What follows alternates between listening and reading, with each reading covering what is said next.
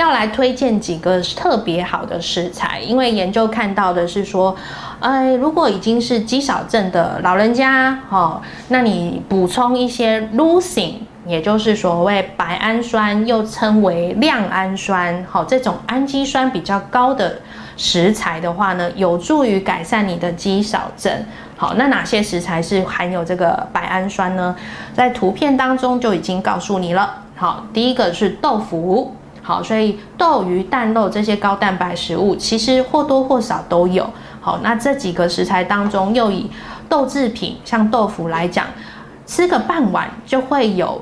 一千多毫克的这个白氨酸哦，所以比起其他的食材又高出的很多。好，所以我自己很推荐吃豆腐啊，不管你要吃谁的豆腐都可以啦。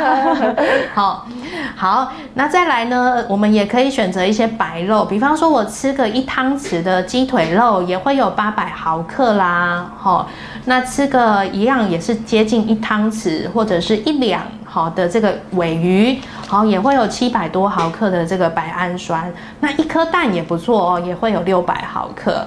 好，那 cheese 也可以补充到白氨酸之外，也有钙质。好，所以偶尔吃点 cheese 也 OK。好，那坚果类呢？哎，推荐南瓜子也不错。好，也会有这个白氨酸，而且也会有锌。好，所以呃，也是一个很棒的坚果来源。好，所以大家不妨可以多加利用这些比较富含白氨酸的食材，好，让你的肌少症比较快能够逆转。